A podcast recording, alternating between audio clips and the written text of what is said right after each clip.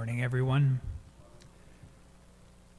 Today, you know, those words kind of ring out in your ear. Actually, Deacon Chuck, when he came into the sac- sacristy, he said, There is something greater than, you know, Jonah here when he came in there, greater than Solomon here. And um, it's funny, those words ring, ring in our ears um, because it's a huge statement about, about faith and our own belief and, and sometimes the difficulty that we have that we really grasp at signs a lot of the time, um, you know, to be able to see like that we're on the right track most of the time. But, you know, Jesus tells them, he says that in that time, the prefigurement of me is this, this sign of Jonah. You know, Jonah goes into the belly of the whale or the belly of the great fish, whatever uh, translation you have, and, and, you know, he dies. And then he comes out afterward. But remember, beforehand, he was kind of reluctant beforehand. He was running away from God. And so that message of Jonah is something that often happens to, to most of the great prophets.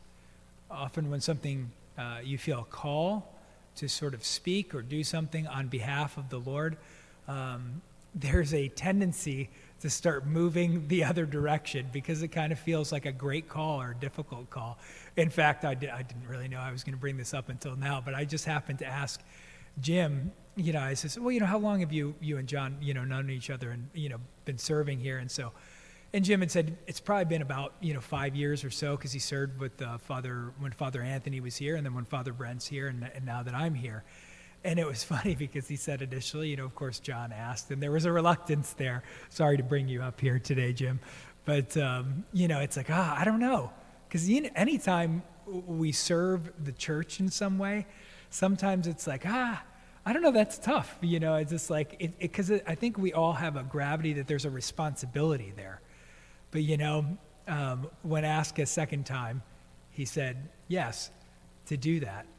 And, and I think our faith life really is often that way. Sometimes we need to be asked more than once to sort of get us moving. And the amazing thing about that gospel reading as well is that you hear, you know, the queen of the south. So this is the queen of Sheba actually comes to hear the wisdom of Solomon at that time frame. And so at that time that was like like weeks of journey to do that. And and if you were a queen, you know, you were going to do so in a queenly fashion. So there was probably quite the entourage and, and quite the to do to come all the way to hear the wisdom of Solomon at that time. But nowadays, we don't have to make a week's, you know, weeks of travel to hear the wisdom of God. You know, we go to our local church, which is usually just within miles of where we live. And, and to take advantage of that is such an important thing because there is something greater than Solomon here.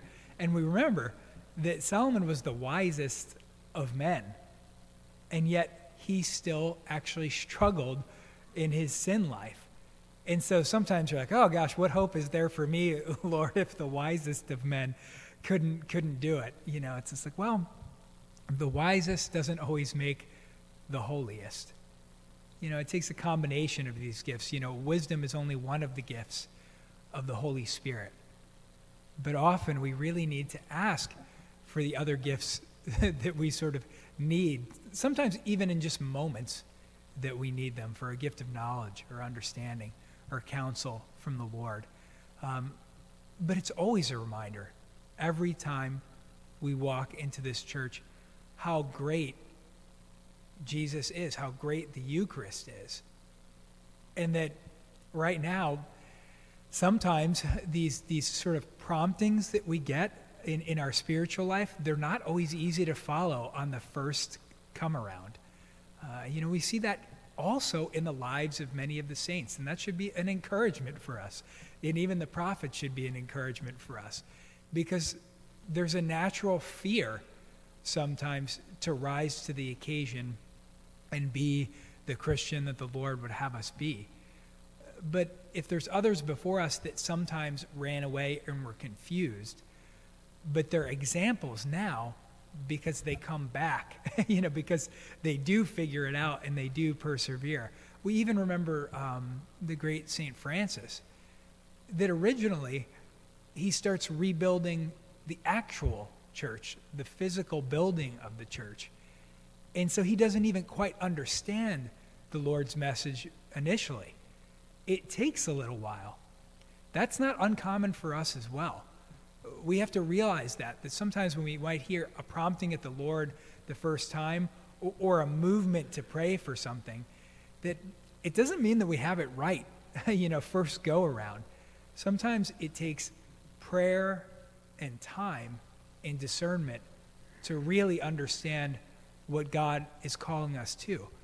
And what that ultimately leads to is, uh, is perseverance in our, in our faith. And I, I, I certainly preach the gospel of perseverance a lot because I think that it just has mattered so much in my life. And so uh, that, that, that's our lesson, uh, you know, today is to, to persevere even when we feel like, ah, I'm a little bit uncomfortable with this. Maybe I feel even a little unworthy of this or whatever it might be. But if we keep trying to figure it out, those earnest efforts usually end up in actually figuring it out or honing in on what the Lord is asking us to do. But, but if it doesn't come around the first time, we need to keep going um, because often it comes later on as time and as our lives and as the situation that we're in unfold. Um, you know, we all want the answer now, but it's, it's, it's rare that we get it. Recently, I'd brought up, you know, the children of Fatima a lot. And remember, God's time is not our time. And remember, he says to Francisco and Jacinta, the two youngest, um, you'll go to heaven soon. you know, that's the, that, that's the time frame they're given, soon. You know, soon for some of us might mean like five minutes, you know. And then Lucia, you'll have to wait a little while longer. She died when she was 97. so, you know, soon and a little while longer might seem like vague terms to us, but it's a great reminder because it's not on our terms. It's on God's terms and in God's time. God bless you all today.